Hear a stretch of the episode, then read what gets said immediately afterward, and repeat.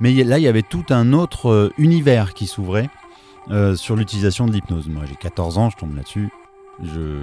D'abord, je prends un gros coup de cœur pour Milton Erickson et je me mets à, à li- à lire pas mal de choses et à expérimenter pas mal de choses. Mais pour moi, un, c'était pas un métier. Euh, il a fallu attendre bien plus tard, euh, 2010-2011, pour que, pour que pour moi, ça, ça devienne un métier. Un métier que j'ai plus jamais quitté.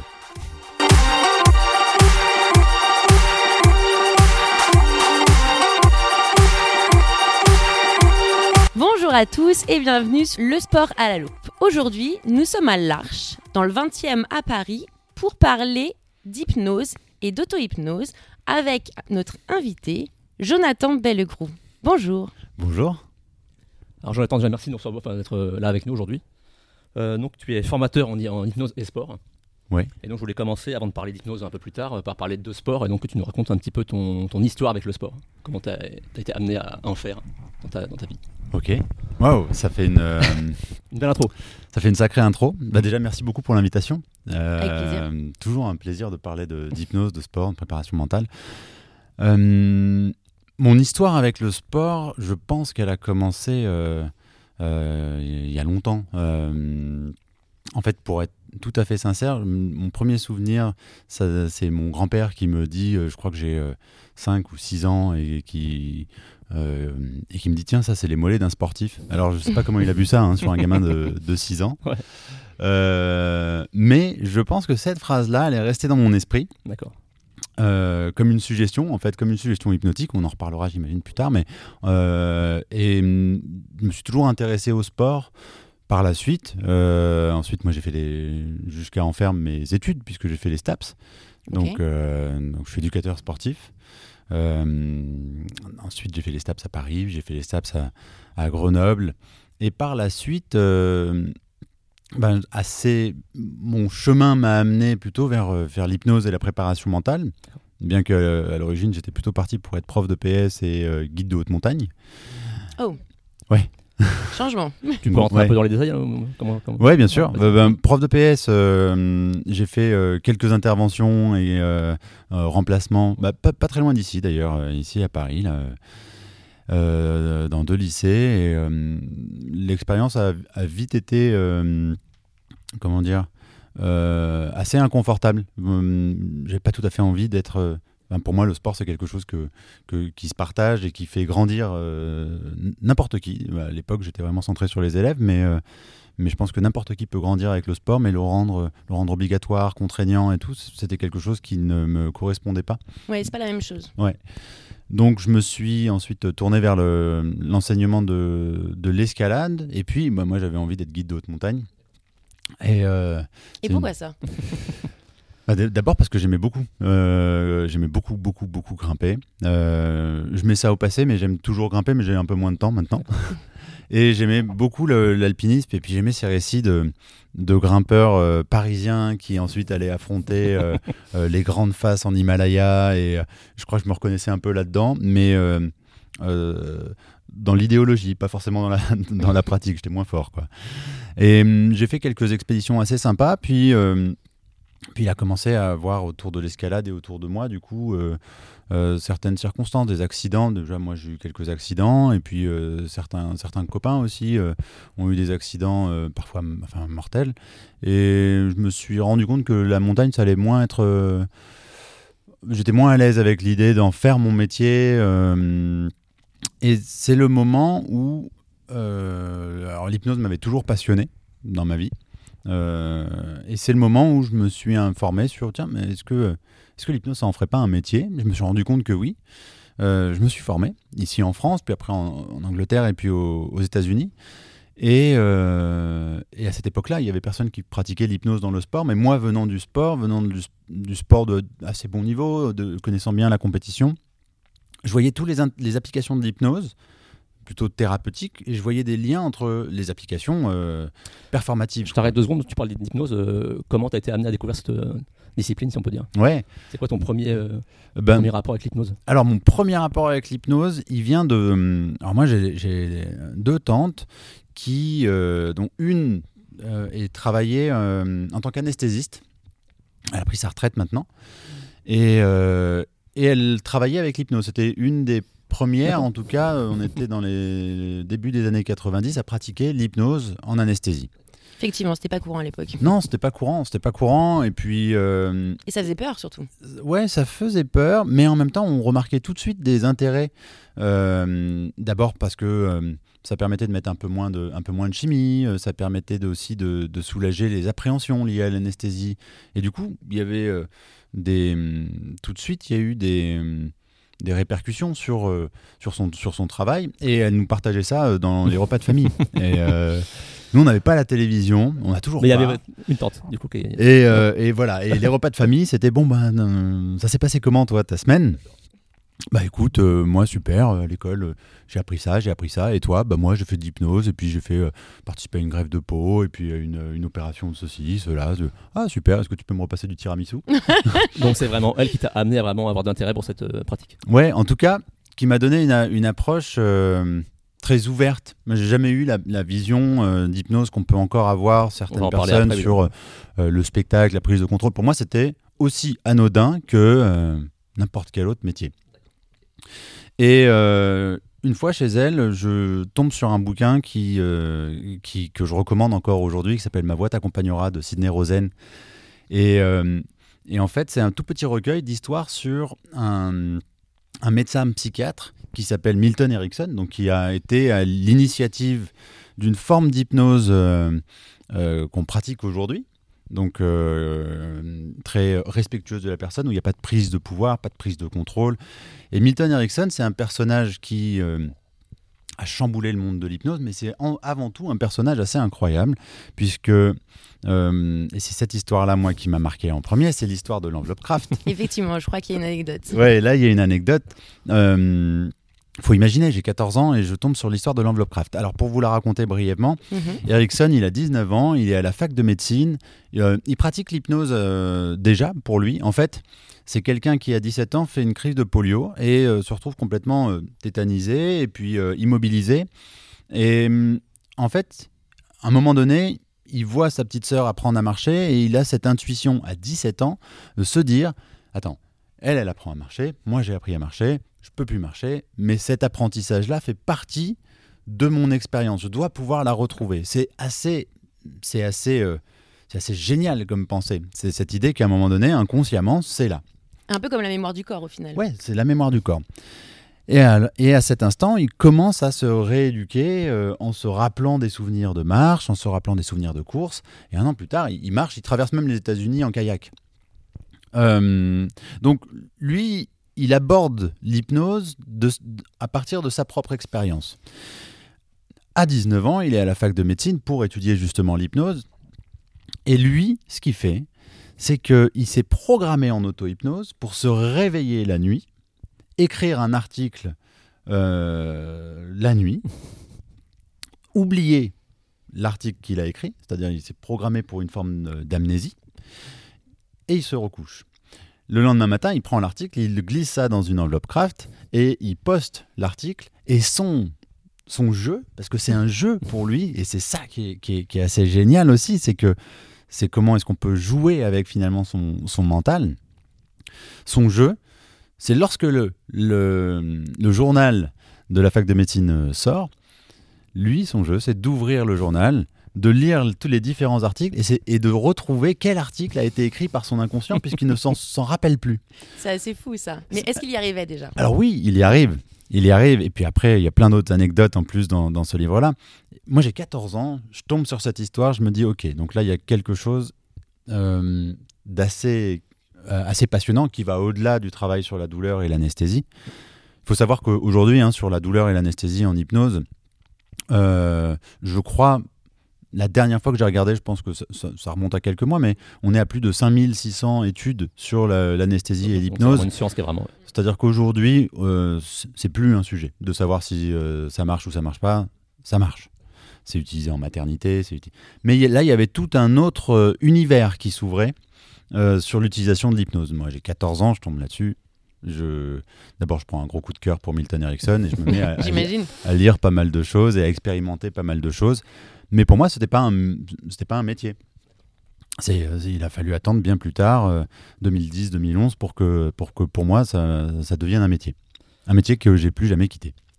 Alors pour euh, ouvrir un peu le débat, parlons de préparation mentale et de sport. On sait Ouais. que c'est un domaine qui est assez récent, Mhm. on va dire. Toi, comment tu vois son évolution dans le temps? Comment ça a évolué depuis, on va dire, euh, 40 ans? Et dans le sport?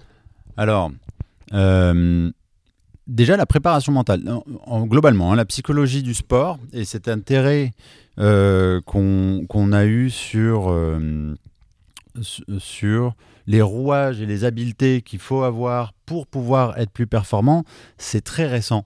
C'est euh, c'est 1900 1920. Pour vous donner la première, euh, première fois où on s'est intéressé à ça. C'est un, c'est un psychologue qui était aussi cycliste et il se rend compte que euh, lorsqu'il court en peloton, il va plus vite que lorsqu'il court Oui, seul. c'est vrai. Mm. Aujourd'hui, c'est- ça semble basique. Tout Ça- à fait. C'est euh, aujourd'hui, on voit bien à travers des activités comme le CrossFit, ben, euh, C'est à, plus- plusieurs, euh, On est plus fort. on va plus loin, on est plus fort, on, on va plus loin dans ses Il y a une envie de dépassement aussi. Il y a une envie de dépassement. autres. 1920, c'est euh, attends, mais qu'est-ce qui se passe? Qu'est-ce qui fait que je suis plus fort quand euh, il y y, a du monde autour? Ou des spectateurs?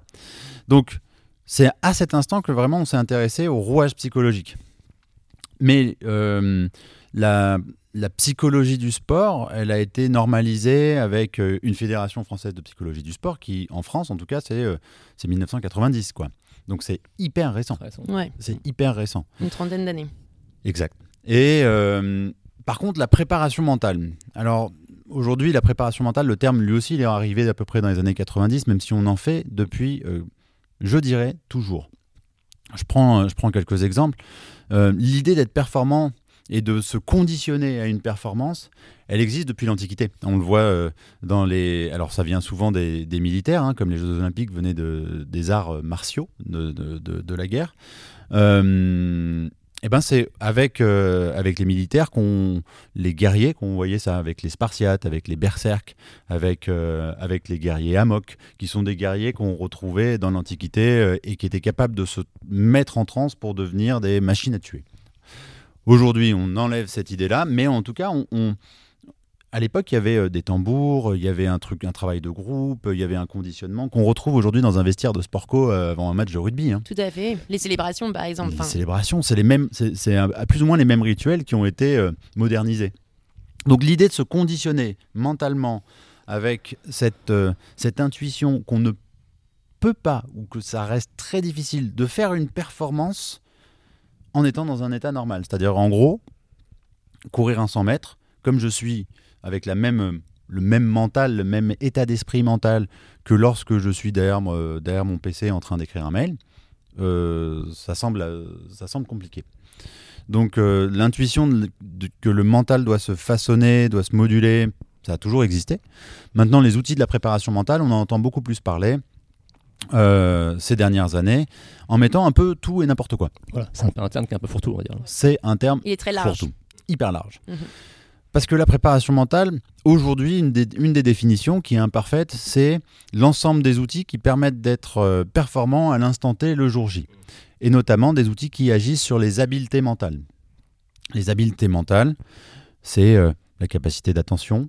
Est-ce que j'arrive à porter mon attention sur la balle et la raquette ou est-ce que je porte mon attention sur euh, le public et, euh, euh, et l'arbitre, par exemple?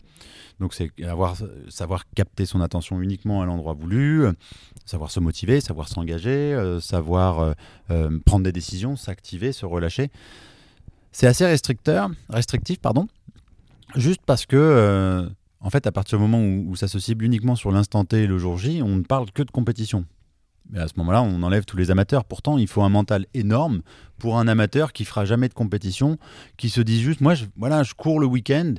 Et il faut un mental énorme pour pouvoir affronter euh, la période d'hiver, par Tout exemple. à fait. Ne serait-ce que pour se motiver, du coup, à, Bien sûr. à sortir. Bien qui sûr. plus est l'hiver, c'est encore pire. Eh ouais. Ce qui veut dire que si on prend cette définition, on se dit, ben, ok, toute personne qui fait de la préparation mentale, c'est parce qu'en fait, il a une, une performance à accomplir. Mais être sportif, même compétiteur, mais, mais, mais même amateur, je veux dire, euh, même sans performance, sans rendez-vous, ça demande une régularité, une discipline qui demande une forme de préparation mentale. Donc, euh, donc déjà, la, la définition est un peu euh, restrictive, biaisée. un peu biaisée. Et après, les outils qu'on y trouve, alors il y a certains outils qui se sont bien installés, la communication non violente, euh, la sophrologie, les techniques de respiration, de méditation, La PNL qui est à la mode aussi. la. PNL Aussi. aussi, euh, pas le groupe de rap, hein, mais euh, l'ou- l'outil de communication. Aujourd'hui, je précise parce que Oui, oui. des fois, quand je parle, quand je parle un peu de ça, il y a certaines personnes qui me disent mais attends, c'est- qu'est-ce que c'est le, je vois pas pourquoi le, le groupe de rap. Ça n'aura pas le même effet. Non, Voilà. pas vraiment. Euh, et aujourd'hui, l'hypnose, c'est bien installé aussi, On va l'auto-hypnose. l'aborder après. Donc, il y a un ensemble d'outils qui sont codifiés euh, et qui ont été étudiés. Mais il y a plein d'autres outils, des fois, qui n'ont aucune, euh, aucune valeur en préparation mentale. En fait, si on considère la préparation mentale juste comme quelque chose qui vient booster l'athlète, là, à ce moment-là, on se retrouve avec ben, en fait, la possibilité de se retrouver avec des gris-gris. Genre, euh, quelqu'un qui pourrait dire bah, tiens, si tu portes ce collier, bah, tu vas. Tu vas, vas tu, performer. tu vas performer. Et là, on, quelque part, va se dire préparateur mental. Et euh, on se retrouve pleinement dans, dans une forme de gouroutisation. hein. Et comme ce métier n'est pas encore euh, complètement euh, arrêté, Mhm. euh, légiféré, il y a des formations qui existent, mais elles sont pas, elles sont pas toutes égales. Et voir, vous pourriez très bien vous mettre, euh, vous, vous définir comme préparateur mentaux l'un et l'autre euh, demain. Euh, donc, ce métier est encore en train d'évoluer. Pour répondre à ta question et revenir dessus, comment il a évolué? Il s'est beaucoup ouvert. Maintenant, il est dans une phase où il vient se codifier, notamment avec des, ben, des apports scientifiques qui viennent valider, invalider, mieux comprendre les rouages de, de- même de, de la relation qu'il peut y avoir entre un, un préparateur mental et, et euh, l'entraîné et euh, qui implique aussi les autres personnes autour. C'est-à-dire que souvent on disait la préparation mentale, il y a le préparateur mental ou il y a le psy, mais Mm. on sait bien qu'aujourd'hui un préparateur, la préparation mentale n'est pas euh, n'est pas définie qu'au préparateur mental. Il peut être euh, un parent peut être un bon préparateur mental sans être euh, pour autant diplômé, un entraîneur, un kiné. euh, un conjoint, une conjointe, juste par un regard, juste par euh, un allez, peut largement faire le travail, euh, un travail bien plus efficace que, que moi des fois. Donc, C'est juste des petits codes en fait de temps en temps qui, qui vont juste permettre de, de- de- d'aller un peu plus loin ou, ou effectivement un soutien. Mm. C'est, plein de choses en fait qui de rassurant aussi du Oui. coup pour l'athlète Oui. principalement Mm. parce qu'ils ont ils ont aussi beaucoup besoin d'être rassurés autant dans leur préparation que dans leur euh, performance. Ouais. Donc ça rentre aussi un petit peu dans le Ouais. en fait, c'est tout ce qui va rassurer. Ça va être des outils et ça va aussi être euh, une posture, une relation. Euh, un athlète, très souvent, va avoir, si on rentre dans ce, dans ce, si on zoome là-dessus, à la loupe. Exactement. euh, On va sortir notre petite loupe du coup. Si on met la loupe Hop. euh, sur, le, sur vraiment ce moment-là du mental, en fait, euh, un athlète va avoir parfois des routines, euh, des, un, un cadre précis, une manière de se préparer. Et ça peut aller jusqu'à l'organisation des bouteilles le long d'un cours de tennis. On en connaît un qui est. On en connaît un qui est, Ouais, qui est- Raphaël qui est- Nadal. qui est super. Oui, oui. Euh, ces routines-là viennent ramener de la concentration, du contrôle sur OK, je peux pas contrôler mon adversaire, mais je peux contrôler ça, ça, ça. Si je contrôle ça, à ce moment-là, je peux mieux me contrôler moi-même. Très souvent, ça vient effectivement redonner de l'assurance, redonner du confort, redonner euh, de la sécurité. Euh, maintenant, ça, c'est déjà faire de la préparation mentale, et certains le font euh, Au quotidien, hein, au quotidien. Sans Et- s'en rendre compte d'ailleurs. moi, je connais des personnes qui, euh, le, la veille au soir, euh, et- ils sont pas professionnels. Ils organisent, euh, ok, ça c'est mes baskets, ça c'est ma petite barre, ça c'est. euh, et et- et s'il n'y a pas ça, le lendemain, c'est quasi sûr qu'ils se, qu'ils se lèvent pas, qu'ils n'iront pas courir. Donc, ça, ça vient amener, ça vient amener du confort et du réconfort. Maintenant, c'est un tout petit volet. On pourrait imaginer, et moi c'est plutôt la vision que je défends, c'est que il y, a, hum, il y a des outils de la préparation mentale qui permettent d'agir et d'apporter des solutions un peu, un peu momentanées. Euh, tiens, ben, la méditation va t'aider. Maintenant, il y a aussi toute une vision qui n'a pas été euh, pour autant tant développée que ça euh, en France, c'est de travail interne. C'est-à-dire qu'à un moment donné, si une personne a du mal à se concentrer, elle peut très très bien faire de, de, de, de l'auto-hypnose, de la méditation, euh, travailler ça à l'entraînement, mais peut-être que La raison pour laquelle elle a du mal à se concentrer, c'est qu'elle a extrêmement peur du regard de l'autre. Et tant qu'elle travaillera pas sur cette peur du regard de l'autre, elle aura toujours besoin des outils qui fonctionnent, les outils plus classiques de la préparation mentale. Et aujourd'hui, pour moi, un préparateur mental, c'est quelqu'un qui doit savoir travailler et sur l'individu, Mhm. au-delà de l'athlète qu'il est, Mm. mais en même temps être capable d'apporter des solutions à l'athlète et en laissant de temps en temps le côté euh, plus travail de fond, en fait. Donc on, on est dans cette frontière-là aujourd'hui entre des outils très pratiques et puis euh, une meilleure connaissance de soi et un travail, euh, un travail sur soi pour pouvoir se dépasser. On va rentrer un peu dans le cœur du débat, donc euh, l'hypnose et l'auto-hypnose. Donc, Tu as Mhm. écrit un livre que j'ai montré à la caméra donc, récemment. C'est ton deuxième livre d'ailleurs, je crois, Ouais. dans, dans ce C'est mon deuxième, ouais, ouais, ouais, c'est euh, il y a eu une Olympiade entre entre les deux. Et euh, et en plus, euh, à l'heure où on tourne, euh, aujourd'hui, c'est son anniversaire. Joyeux anniversaire au livre. Et donc c'est un petit peu, un, on va dire, un guide pratique de l'auto-hypnose, si on peut résumer ça comme ça. Vous... Ouais, ouais, c'est c'est comme ça que je l'ai pensé en tout cas. D'accord. Et donc c'est quoi l'évolution un peu entre les deux livres euh, en 4 ans? Qu'est-ce qui a changé euh, dans ta réflexion, on va dire? Ouais. Moi. C'est une bonne réponse. C'est l'expérience, je suppose. ouais. Euh, une partie de l'expérience et puis euh, bah oui une, une Olympiade de plus, euh, peut-être un, un- un peu plus d'un millier de personnes accompagnées en plus, donc aussi il y avait des choses que j'avais pas pu j'avais pas pu aborder dans le premier livre. Donc euh, là, j'avais envie de, de donner un peu euh, un focus supplémentaire, notamment au travail sur le corps, la douleur, les sensations, la souffrance, euh, pour aller un peu plus dans le dépassement. Ce qui, est Euh, un petit, ce qui a été assez parfait parce que le, le livre il est quand même sorti en 2022 et Ouais. on était quand même post-Covid, donc Ouais. avec en plus tout le confinement, etc. Donc il y a eu énormément de, de choses. Donc il y a aussi. euh, Ouais, il y a eu des. Effectivement, le Covid, par exemple, a eu énormément d'impact sur le mental. Et d'ailleurs, il y a pas mal de personnes qui, qui m'ont fait le retour en me disant tiens, le premier livre, donc le deuxième était pas encore sorti, le premier livre m'a beaucoup aidé pendant le Covid euh, parce que ça a permis de continuer de s'entraîner, continuer de, de pratiquer au moment où on était euh, limité à un kilomètre. Quoi. Euh, maintenant, il y a des choses aussi dans ce livre-là. euh, euh, qui sont sur lesquels je suis revenu par rapport au premier en me contredisant aussi. C'est-à-dire que pour moi, et ça n'a pas été facile en tant qu'auteur, mais ça a été euh, de reprendre le premier en me disant Ok, voilà, je pensais ça en 2018, c'était vrai, Mais aujourd'hui, pour moi, ça l'est plus. Il y a plus, y a, y a plus simple, euh, ça s'explique autrement. Donc, voilà, je vais vous euh, expliquer quand même pourquoi et je vais vous montrer pourquoi. Ouais, c'est ça. C'est pour moi montrer, amener un, un livre où, où- où le terrain, puisque je suis plutôt dans, dans l'action, avant tout, ma, ma fibre principale, c'est éducateur sportif, c'est-à-dire que je suis, je suis sur le terrain, quoi. Je, suis, je suis dans le mouvement, même si aujourd'hui, je n'entraîne pas du tout physiquement. hein. Euh, bah, la réflexion, elle doit être en mouvement aussi. Et, euh, et ça me semblait, voilà, ça me semble assez logique que un livre euh, en 2018, euh, bah, des années plus tard, euh, soit en mouvement lui-même, quoi. Ah, apparemment, tu es un des pionniers qui, a, qui a mêlé hypnose et sport en France. oui. Comment tu as été amené justement à, à mêler ces deux disciplines, hypnose et sport? Eh ben, euh, alors déjà, moi, il y a un constat assez simple. Ouais. Euh, quand euh, j'ai appris l'hypnose, dans l'école aujourd'hui où j'enseigne, ici à l'Arche, euh, j'ai appris des techniques pour travailler sur la peur, accompagner en tout cas les personnes à travailler sur leur peur, changer un comportement, changer, de, changer de mindset, euh, mieux s'organiser, mieux aller vers l'avenir, se détacher aussi du passé, se détacher des regrets, des remords.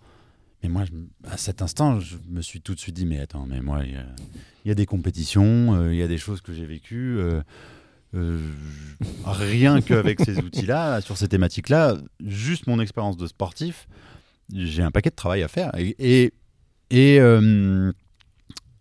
effectivement, créer une émotion sur commande, désactiver une émotion, toutes ces choses-là que j'apprenais et que j'ai, avec lesquelles je, travaille en, cabinet hein, euh, encore aujourd'hui, bah, il y a un lien avec le sport qui était indéniable. Un sportif, il a besoin de, de faire le switch et de passer euh, le point d'avant n'a pas été bon. Bon, bah, il faut que je sois complètement disponible. Il faut que je puisse activer sur commande une bonne émotion, même si euh, l'instant d'avant de monter sur un cours ou sur un terrain, bah, j'ai eu une mauvaise nouvelle.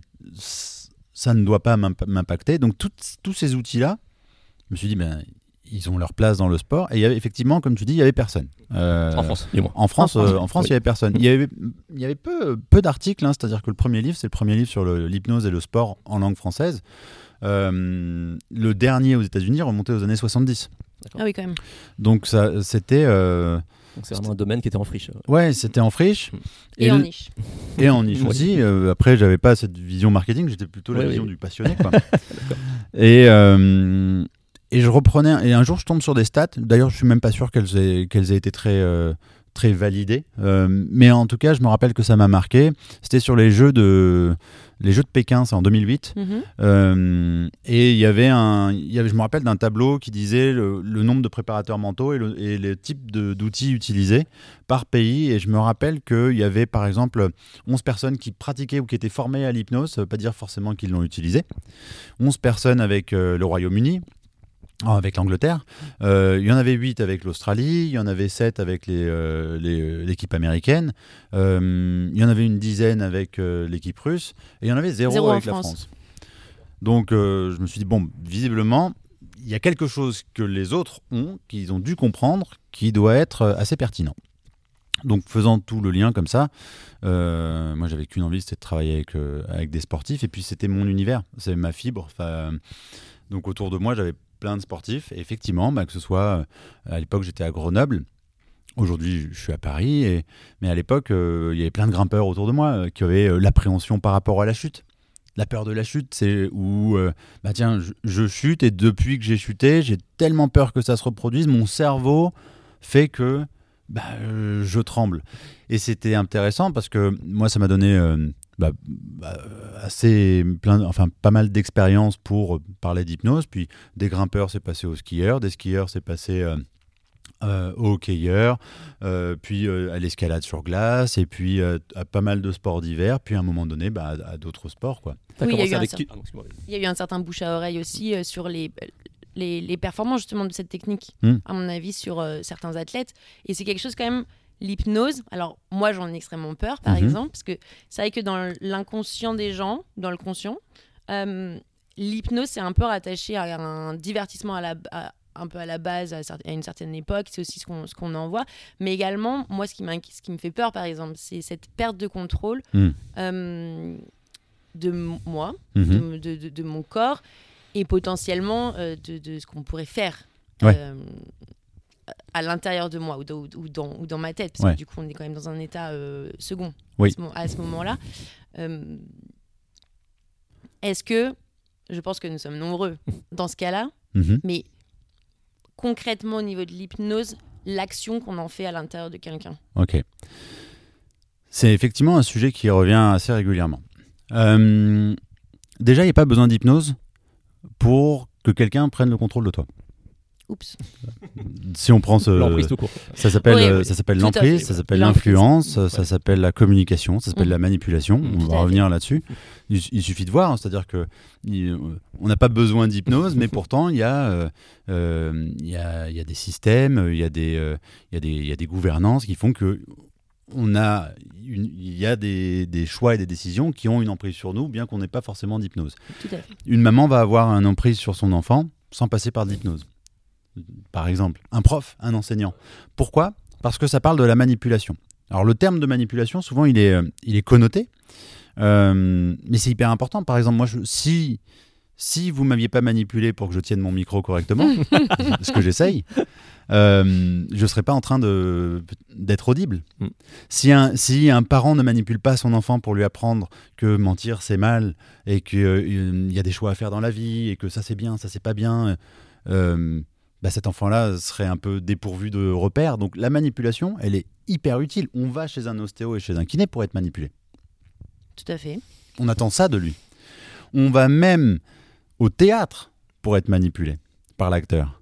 S'il nous manipule pas bien, s'il nous fait pas croire avec, euh, avec, son, avec notre imagination, avec euh, son enthousiasme euh, à ce qu'il essaye de nous faire croire, ben, on, va passer un, un moment plutôt médiocre.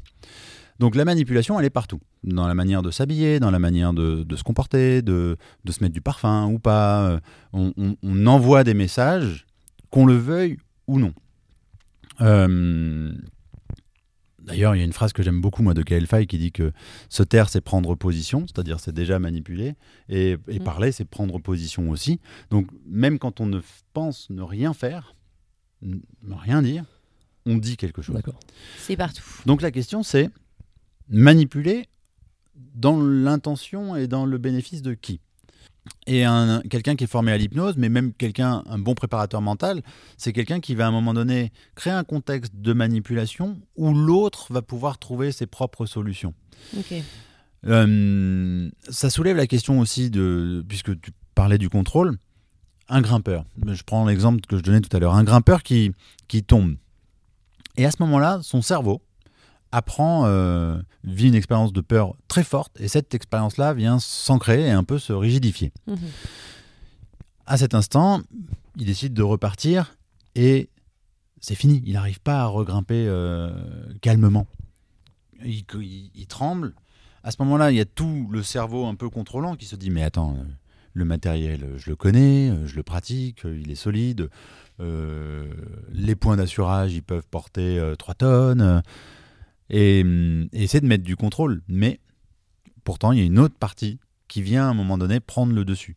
Donc même l'illusion du contrôle conscient, aujourd'hui on se rend bien compte que, que c'est un, peu, euh, c'est un peu un mythe. Mm. On contrôle pas grand-chose, sinon il y aurait plus personne, euh, j'imagine, qui fumerait ou, euh, ou qui aurait euh, des phobies d'avion ou trucs comme ça. Ça serait, euh, ça serait aberrant. En fait, il y a bien peu de choses qu'on contrôle. Et l'hypnose, entre autres euh, sur d'autres outils, mais l'hypnose est une façon de récupérer du contrôle là où on l'avait perdu et de remettre du choix là où on n'en avait plus.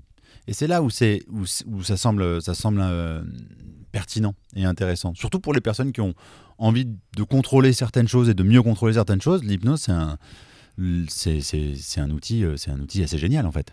Donc en fait, on n'en perd pas le contrôle, mais on récupère un contrôle sur nous, nos actions, euh, nos capacités. Ouais, Tout Bien ça. sûr. Une personne sous hypnose va pouvoir retenir plus de choses. Il y a aujourd'hui des, des études qui, ont- qui sont faites sur l'apprentissage des langues sous hypnose et on voit qu'on on- Ah oui. apprend bien plus vite. Euh, qu'on apprend bien plus vite. Une personne sous hypnose va pouvoir apprendre à contrôler, et c'est incroyable, à ne plus ressentir quelque chose dans, dans, dans son bras euh, pour, euh, pour une opération, par exemple. C'est vrai que c'est assez Demande, fou ça. ouais, si je te demande de faire ça là, il y a Mm. peu de chances que je te dis tiens, anesthésie-toi le bras. peu de chances que tu y arrives. Et là, c'est là où on se rend compte que notre contrôle, il a une limite. On fait ben non, je contrôle pas ça. Non, parce que t'es pas dans le bon état. Tu savais. Donc, euh, contrôler ses rêves, contrôler son imagination, puisqu'en fait, l'imagination et la réalité. euh, C'est ce qu'on va faire, c'est Notre cerveau fait souvent pas la distinction. Mm. Là, euh, je me balade souvent avec une petite araignée en plastique. Euh, Ah bah voilà, à tous très les bien. arachnophobes? Euh, Très bien. C'est-à-dire que euh, et, euh, et parfois même il m'arrive de dire ben voilà euh, j'ai une araignée dans la main. Mm. Voilà. Et en fait on voit ton corps qui vient de se de bouger. Tu viens de voir quand même que ma main elle est complètement euh, vide. Tu le sais. Mais une partie de toi va croire quand même que j'ai une araignée qui est très velue qui arrête pas de gigoter d'ailleurs. Je vais avoir peur Et, que, et que tu ouvres la main peut-être. voilà. C'est-à-dire qu'en fait il n'y a pas besoin de réalité pour avoir euh, peur ou de l'appréhension. Ce sont deux choses Mm. que notre cerveau mélange. D'accord. Donc, par exemple, si on ramène ça dans le monde du sport, se projeter sur une défaite, imaginer que euh, non mais là cet adversaire-là, je vais jamais pouvoir le battre. Mais si c'est vrai dans l'imaginaire, mais ça va être très vrai dans la réalité. Donc euh, c'est reprendre du, du contrôle finalement sur toute cette partie-là de notre cerveau, d'imagination, de projection, pour pouvoir s'en libérer et puis finalement être souvent plus en accord avec ce qu'on a envie de faire. Pour moi, il y a un point qui est essentiel, c'est que quand on lit le livre, on se rend compte que l'auto-hypnose, en fait, elle est partout, euh, au quotidien. Ouais. Et qu'on en vit, en fait, pas mal d'expé- d'expériences. euh. Ouais, ouais, ouais, ouais, On ouais. s'en rend compte, euh, Mais le plus grand hypnotiseur de tous les temps, il est euh, pas loin des auditeurs puisqu'ils sont en train d'écouter le podcast, c'est le smartphone. Ah. Plus grand hypnotiseur de tous les temps. Ah, Avant, je disais le métro, euh, mais aujourd'hui, euh, le smartphone, c'est c'est généralisé. C'est-à-dire qu'on est capable de euh, se couper du temps, perdre la notion du temps, euh, d'avoir des émotions euh, face, à, face à un écran. Euh, certaines personnes sont même capables, et c'est incroyable, de faire un trajet dans, en ville, de d'éviter d'autres piétons et tout, tout en étant en train d'être euh, d'être Ouais, hypnotisé, d'être fasciné, d'être captivé par leur écran. C'est discutable. Hein, Mhm. euh, c'est pour ça que je prends l'exemple de piétons, mais ça, euh, pour pas prendre l'exemple des voitures, il faut pas euh, être sur son smartphone en voiture. Petit passage. C'est bien précisé. et, et ils vont éviter, ils vont éviter des gens, ils vont, euh, ils vont zigzaguer, euh, ils vont arriver à destination, ils n'auront pas vu le trajet. C'est vrai. Ils ont été où? Parlant du contrôle, qui a contrôlé la marche? C'est le smartphone. Ouais, c'est le smartphone, ou en tout cas, à un moment donné, ça s'est fait tout seul, c'était inconscient. Donc, euh, ça, c'est un exemple un peu moderne. Et encore une fois, pas forcément le, le meilleur. Le... Par contre, euh, oui, on va, on va être en état d'auto-hypnose. Bah, Lorsqu'on perd, la, notion du temps dans une discussion avec, euh, avec une personne dans un bar, c'est hyper bruyant, mais on n'entend plus que cette personne-là. On est euh, un peu dans l'état d'auto-hypnose. Lorsque on perd la notion du temps quelques instants, on part dans une rêverie, tiens, euh, prochain match ce week-end, ou alors tiens, la prochaine sortie de vélo. Et Jonathan, ouais, t'étais où? J'étais, j'étais pas là. Ah, J'étais dans la lune. Voilà, souvent quand on dit effectivement, on a l'impression qu'il est dans la lune. Ou... Donc Ouais. en fait, c'est, on est en état d'auto-hypnose à ce moment-là. Oui. Et Enfin, une sorte d'auto- une d'auto-hypnose. sorte d'état d'auto-hypnose, en tout cas, qui s'en rapproche, Ouais. c'est sûr. Mm. Il faut savoir que le, le- avant que le mot hypnose arrive dans le langage, donc ça vient de James Braid, euh, en 1846, qui sort ce mot-là. Avant ça, avant ça, c'était euh, le mot concentration, focus qu'on utilisait. Ah, ok. Et on a mm, créé le mot hypnose. euh, la réflexion de Braid, c'était celle-ci. C'était, tiens, on a un état, ça ressemble un peu au sommeil. La personne a, les yeux fermés.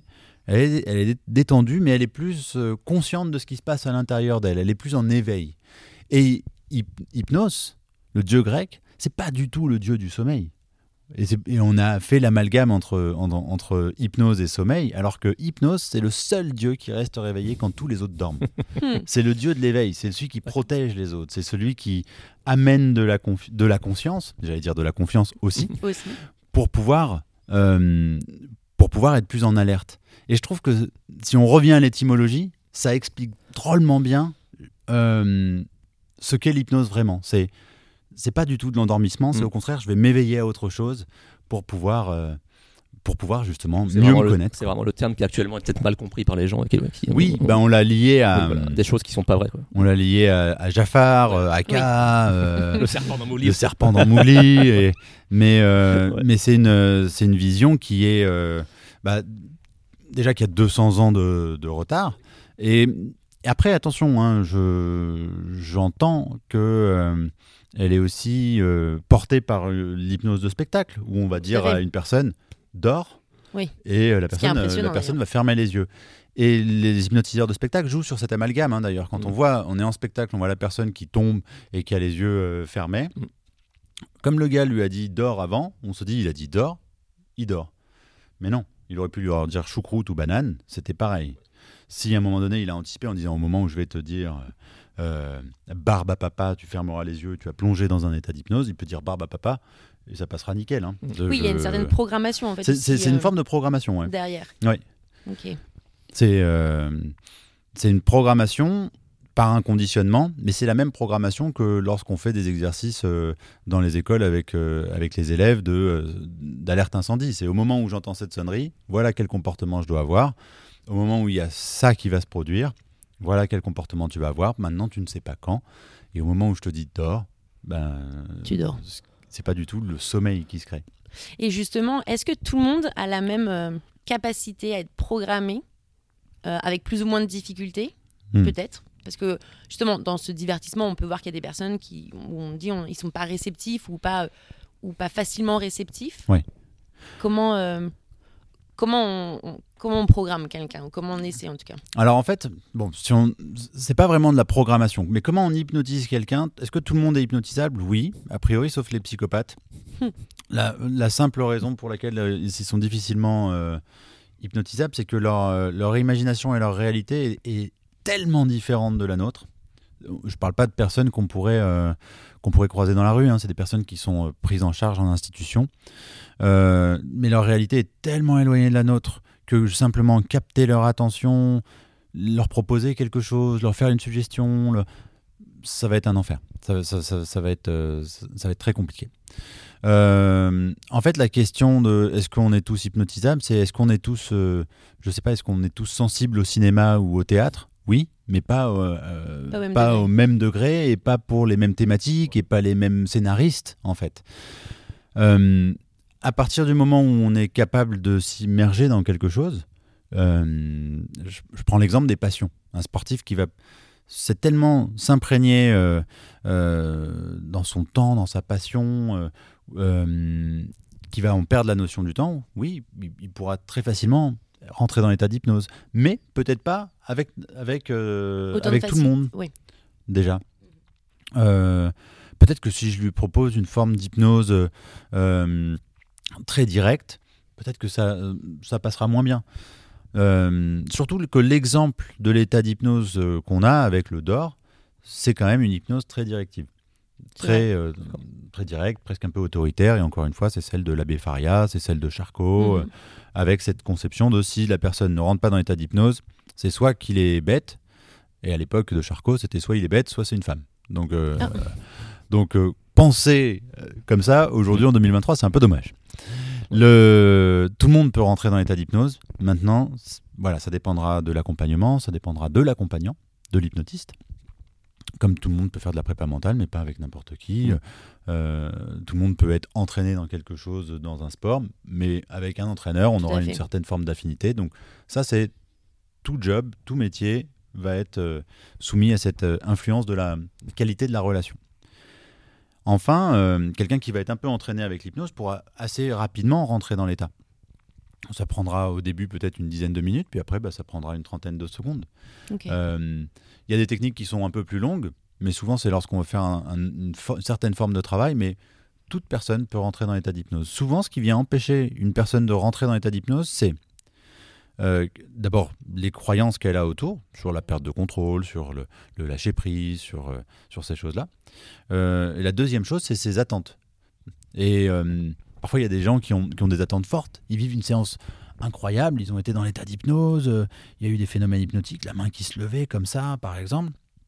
Et ils sortent, ils se disent, mais j'étais pas dans l'état d'hypnose. Et, euh, et là, c'est intéressant parce qu'il y a certaines personnes qui, qui disent, euh, euh, bah, je connais pas l'é- l'état d'hypnose. Et en fait, ils ont quand même des attentes, mais elles se basent sur quoi? Bah, C'était quoi pour vous l'état d'hypnose? Bah, C'est le truc que j'ai vu au cinéma. je dis, bah ouais. Bah non, c'était pas ça. parce qu'en fait, c'est pas que l'état n'était pas vrai, c'était que leur, euh, le support à leurs attentes n'était pas vrai.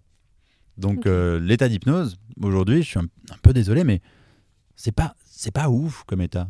C'est euh, c'est très agréable, vécu de l'intérieur, c'est vraiment chouette, mais c'est pas ouf. Euh, Enfin, c'est c'est pas les gens qui s'attendent à faire euh, à partir en mode ah, et, et, euh, parler en araméen, euh, abracadabra et tout. Non, c'est- non, c'est pas ça en fait. hein, c'est non non non. Alors non, non. pour relier un petit peu sport et auto-hypnose, euh, t'as des cas concrets où ça a vraiment amélioré les performances euh, Ah, Alors Quelles émotions peuvent ouais, être corrigées par rapport à ça ou- alors si j'étais un bon marketeur, je dirais oui, bien sûr, euh, plein. Mais pas forcément. Euh, clairement, euh, l'hypnose, c'est la solution pour. Non. Parce que pour améliorer une performance, c'est toujours un travail d'équipe. C'est-à-dire, euh, tu prends une perf, Oui. tu prends un judoka, il réalise une perf, il fait une médaille. Euh, ce serait abusé de dire, ouais, c'est le développé couché qui l'a, qui, tu vois, qui l'a amené à ça. Non, mais pourtant il en a fait. Tout à fait. Donc c'est toujours un travail d'équipe autour d'une perf. Maintenant, euh, l'hypnose, effectivement, dans certains, dans, dans- dans certains cas, ça a été, euh, ça c'est venu se mêler à une systémie et euh, à, à plein de paramètres qui ont vu se réaliser des, des, des perform- des performances par la suite. D'ailleurs, toute personne qui revendique, à mon sens, en préparation mentale, une euh, euh, ma méthode, c'est ça qui a fait des médailles, il faut le fuir. Parce qu'en fait, c'est jamais une méthode, une personne, c'est toujours un travail d'équipe. Euh, en permanence. Là, récemment, il y a Teddy qui a fait son 11e titre mondial. Oui. Euh, euh,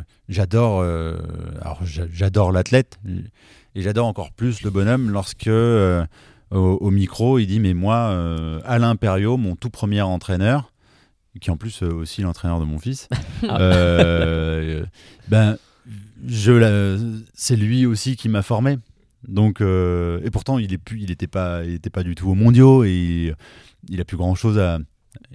On pourrait se dire, il a plus grand chose à apprendre à Teddy et même Teddy qui dit, ben, je continue de l'appeler dans certains, dans certains contextes euh, pour lui redemander des, des, des, ouais, des sensations, des techniques sur certains outils qu'il utilise au quotidien, quoi, à ce niveau-là. Vraiment, ouais, Donc, Le premier entraîneur participe à la performance du champion euh, Tout à fait. 25 ans plus tard. Mm. Donc à partir de là, on peut pas s'attribuer euh, certaines choses. Par contre, oui, je te donne quelques exemples. Euh, une fois, il m'est arrivé de travailler avec une perchiste qui était en refus de perche. Donc le refus de perche, c'est euh, le terme qu'on va utiliser lorsque l'athlète va courir avec sa perche et puis à un moment donné va se braquer émotionnellement face au butoir.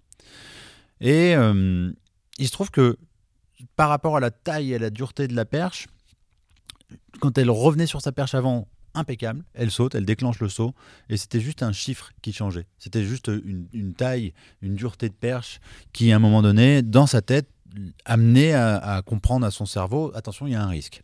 Hmm. Du coup, on a travaillé là-dessus. Donc là, effectivement, euh, un, un travail sur, sur l'appréhension, sur, euh, sur la taille de perche, ce que ça veut dire. Parce que derrière, elle, ça, ça voulait dire, bah, je peux plus revenir en arrière, puisque je dois réussir tous mes sauts d'avant. Si je passe sur cette perche et que ça passe, j'ai plus le Ah oui. droit de rater mes sauts d'avant. Ah, C'était ça qui Ah oui, était dans sa tête. C'était la conception. Et ça, c'est dans l'état d'hypnose qu'elle s'en rend compte, qu'elle le, qu'elle le verbalise. Bon, ben, on travaille dessus. euh, et juste après, ben, elle, teste, elle teste la perche et puis, euh, et puis ça passe. Donc là, ça fait un peu. Attention, là aussi, c'est pas le meilleur des exemples parce qu'en fait, on pourrait entendre Waouh, c'est miraculeux. Non. Euh, des fois, ça peut prendre plusieurs séances. tout à fait. Euh, ça peut prendre 3, 4 séances euh, et se passer de 3, de 3 à 5 jours. Quoi. Mais, euh, mais voilà, ça peut arriver. Donc, ou le travail sur une peur. Tiens, j'ai peur en escalade, clac, je descends, j'ai été tétanisé par la peur. Ok, dans l'état d'hypnose, traverse ta peur, un travail là-dessus. J'ai peur de me faire mal parce que ça me rappelle la, la fois où il y a 10 ans, je suis tombé, je me suis fait mal. Hop, un, travail sur ce souvenir-là, par exemple. L'instant d'après, rouvre les yeux, je grimpe et c'est à cet instant, c'est pas je grimpe, j'ai plus peur, c'est je grimpe, mais la peur ne me gère plus. J'ai récupéré du contrôle sur ma peur. Euh, et c'est là en fait où on peut mesurer l'efficacité. Donc, euh, donc oui, là-dessus, des exemples très ponctuels comme ça, j'en ai plein. Maintenant, c'est jamais, en tout cas avec les athlètes de haut niveau, c'est pas parce qu'on a travaillé sur quelque chose qu'on n'aura pas à le retravailler pour plus tard. Oui, c'est pas acquis. C'est pas, ouais, c'est un travail en permanence. Par, euh, bon, bah d'accord, on a travaillé sur cette défaite l'an dernier. Paf, grosse défaite le week-end euh, le week-end euh, passé. Bah, on a déjà travaillé sur la défaite. Ouais, bah, on va le refaire. On se remet au boulot, quoi. Et puis, euh, et puis peut-être ça sera pas exactement la même chose, mais en tout cas, on, on- on- on- comme une forme d'hygiène mentale, on, on, le prend en compte euh, tous les jours, quoi. Parce qu'en fait, à chaque épreuve, on se remet une barrière, en fait. Potentiellement, ouais. Exactement. Ouais, ouais, bien sûr, bien sûr. Donc euh, mon travail, en tout cas avec, euh, les sportifs, et c'est à ça qu'on forme euh, l'Institut de la préparation mentale, c'est un, travail de, longue haleine, quoi, pour, bah voilà, comme on fait des étirements, on s'hydrate, on s'entraîne, on fait de la prépa physique, même quand on est fort, pour rester fort, bah, on fait de la prépa mentale pour rester fort également, même quand tout va bien. Tout à fait. Tu parlais de ton fils auparavant. euh, du coup, est-ce que tu l'aides également euh, mentalement dans le sport ou il est encore un, un peu jeune pour ça peut-être ou- Il a quel âge Il a, bah là, il a 4 ans et demi. Oui, il- mais, mais, Il faut euh, commencer tôt, peut-être. mais euh, ouais, ouais, il fait du judo, il fait du squash, il fait, de, il fait de l'escalade. euh, ouais. Ouais, mais tu, tu vois, je, je- on, on le pousse pas hein, à la maison. euh, il fait ce qu'il veut. il fait ce qu'il veut, mais c'est quand même bien s'il fait de l'escalade. Le message est passé. Là, on parle beaucoup de sport individuel. Ouais. Est-ce que l'hypnose et l'auto-hypnose est appliquée dans les sports collectifs ou c'est encore un petit peu euh, tôt, un peu prématuré Ouais. Le meilleur hypnotiseur dans le sport collectif, euh, c'est le coach, Hmm. euh, lors du discours euh, d'avant-match. Ouais. Donc de base, là, on a un grand moment d'hypnose. Et euh, euh, si le coach n'est pas captivant, fascinant, transcendant, Mm. ouh là là. Par contre, s'il est bon, euh, et là-dessus, on a, on a plein de, très très bons entraîneurs euh, en France qui, euh, qui sont de grands hypnotiseurs. Et souvent, de très bons communicants. Maintenant, c'est beaucoup plus rare de travailler en sport co, tout simplement parce qu'en fait, déjà, tout le monde n'est pas forcément dans la démarche de préparation mentale. Certains vont être d'accord, d'autres vont être un peu réticents, d'autres vont dire mais qu'est-ce que je fais là, d'autres vont être complètement, complètement à fond dedans. Donc il vaut mieux travailler avec ceux qui ont envie, Mhm.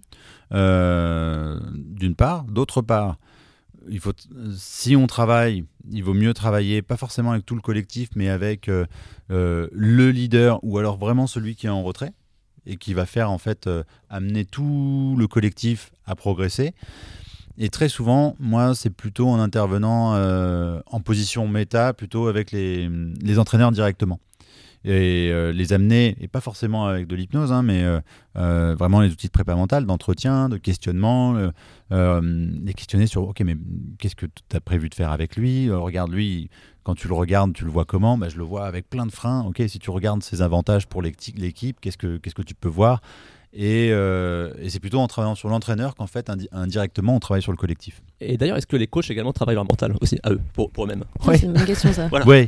euh, Parce qu'on parle, on parle Alors- beaucoup des joueurs, mais moi, est-ce que les. alors, pas beaucoup, Ouais. mais pourtant, euh, pourtant ça mériterait. euh, Parce qu'ils subissent quand même beaucoup. bah, hein. de pression. énormément. Ouais, ouais. Énormément. Là, on est à la veille des Jeux. euh, être euh, entraîneur, sélectionneur national euh, sur, euh, sur les sports olympiques où on attend des médailles, Tout à fait. C'est une pression. Mm. C'est une pression qui est renouvelée à chaque compétition parce qu'à chaque fois, on se demande tiens, mais cette personne-là, est-ce que, est que le projet pour lequel elle, s'est, euh, elle a été sollicitée, euh, est-ce qu'elle va y arriver ou pas? Euh, On a vu, hein, il y a des fédés qui, euh, post-Jeux Olympiques, si on prend cet exemple-là, euh, euh, ben, tout le monde est remercié à la fin des Jeux parce qu'on n'a pas eu les médailles. Tout à euh, fait. on n'a Oui. pas eu les médailles voulues, quoi. Il y a eu beaucoup dans le foot aussi. Dans le c'est pour ça foot, y a euh, autant de mercato aussi dans le. dans le foot, dans l'athlé. euh, Mm. euh, donc il y a cette pression. D'ailleurs, aujourd'hui, hein, on- j'ai pas, j'ai pas les stats vraiment en tête, mais l'autre fois j'en discutais avec un entraîneur national qui me disait, ben, c'est un, un entraîneur sur deux, homme comme femme, hein, qui, euh, bah, qui vit euh, divorcé, euh, Oui, euh, sujet, et qui est, sujet, qui est soumis au burn-out. Ouais, ouais. Ouais. Un sur deux, C'est énorme. un sur deux, c'est énorme. Mais du coup, est-ce qu'ils bossent le mental ou pas vraiment encore C'est Et- c'est pas encore dans les mœurs ou... Alors, un, ils n'ont pas forcément le temps. Oui. Euh, déjà.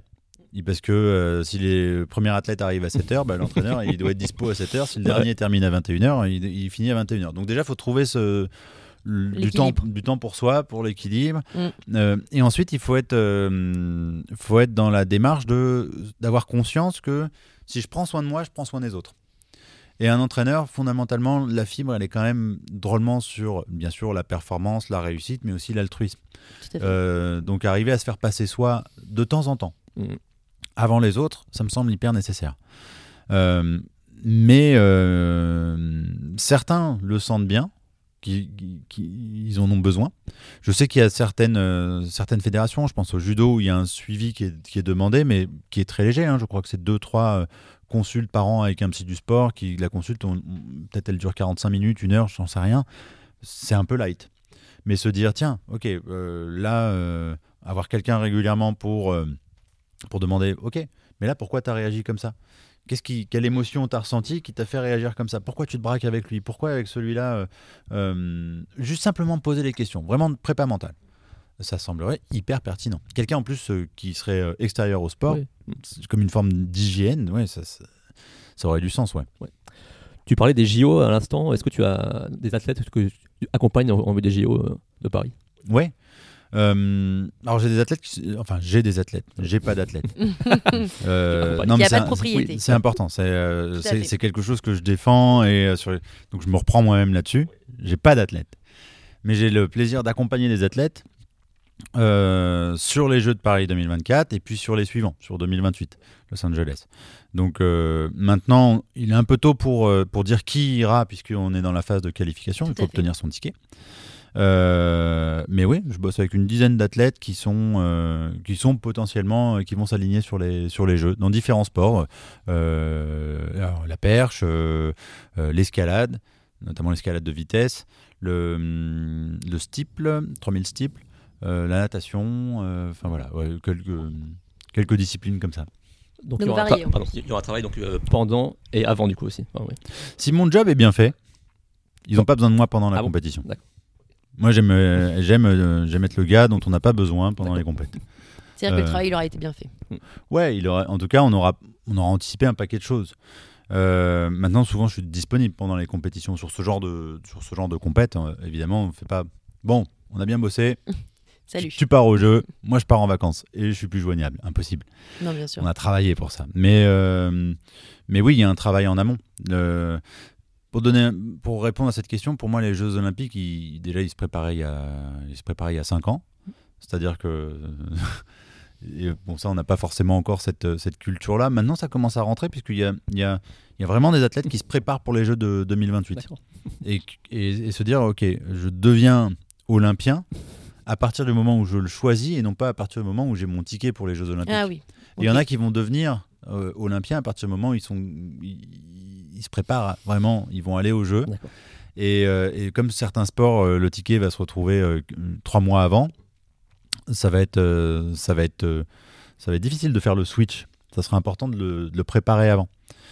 Mais, mais effectivement, par exemple, sur les Jeux de 2012, Londres, ou même Rio, en 2016, euh, il y a des athlètes qui, je remarque, qui m'appelaient juste avant les Jeux. Et sur Tokyo, ben, ça, a été, euh, ça a été différent, ça a été ben, bien avant les Jeux. Puis maintenant, euh, pour Paris 2024, il y en a certains, effectivement, c'est dans le projet depuis 2-3 depuis deux, trois ans et, euh, et, on- et ils bossent pour ça. Quoi. Alors là, on parle de préparation mentale depuis presque une heure. Est-ce que il y a des choses qui n'ont pas encore été explorées? Selon toi Il y a des, des outils qui peuvent être encore plus développés à, à l'avenir? Ouais, je pense que les outils de l'avenir, ça va être le croisement entre les, les outils de préparation mentale actuels, l'hypnose, l'auto-hypnose, la sophro, la, euh, la relaxation, la méditation, les, réflexes archaïques aussi. Euh, donc tous les outils qu'on enseigne ici à l'Institut de la préparation mentale.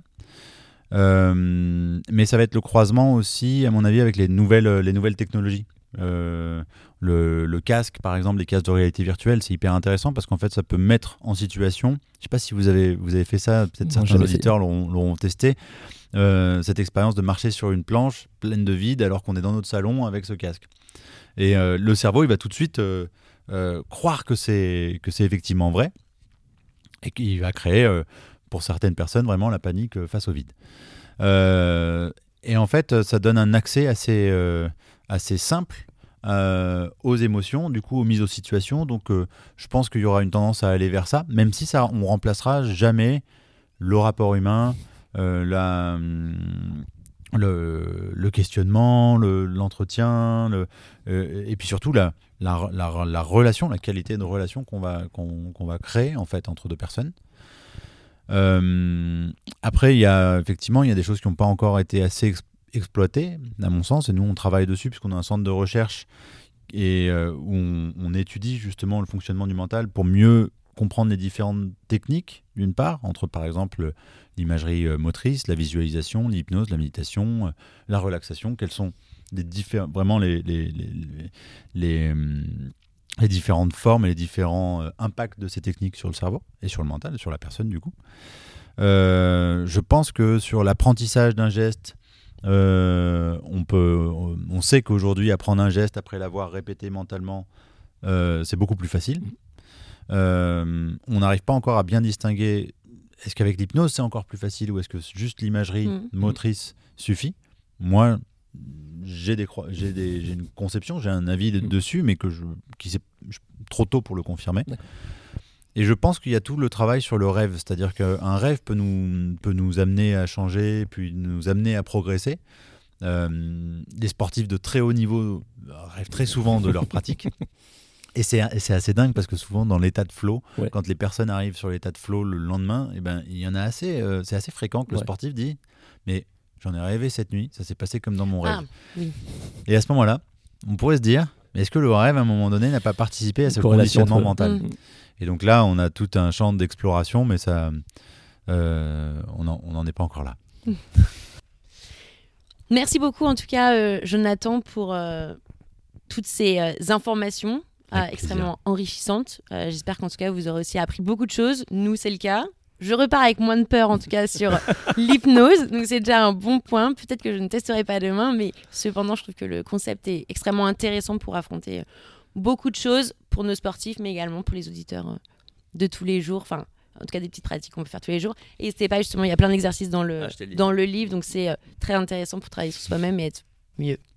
Bah, avec plaisir en tout cas. Merci beaucoup pour l'invitation. Et euh, pour les auditeurs, bah, euh, vu que le podcast s'appelle Sport à la loupe, passez à la loupe les moments où vous êtes euh, dans ces moments décalés, et peut-être même dans le, dans le sport en fait.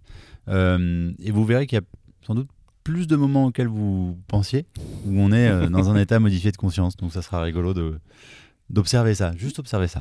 Tout Merci pour la corrélation. Exactement. Mais c'est vrai que c'est. euh, Mm. On va faire un peu plus attention, je pense, maintenant à nos. quand nous sommes focus. Voilà, Merci beaucoup. Avec plaisir. Au revoir. Au revoir.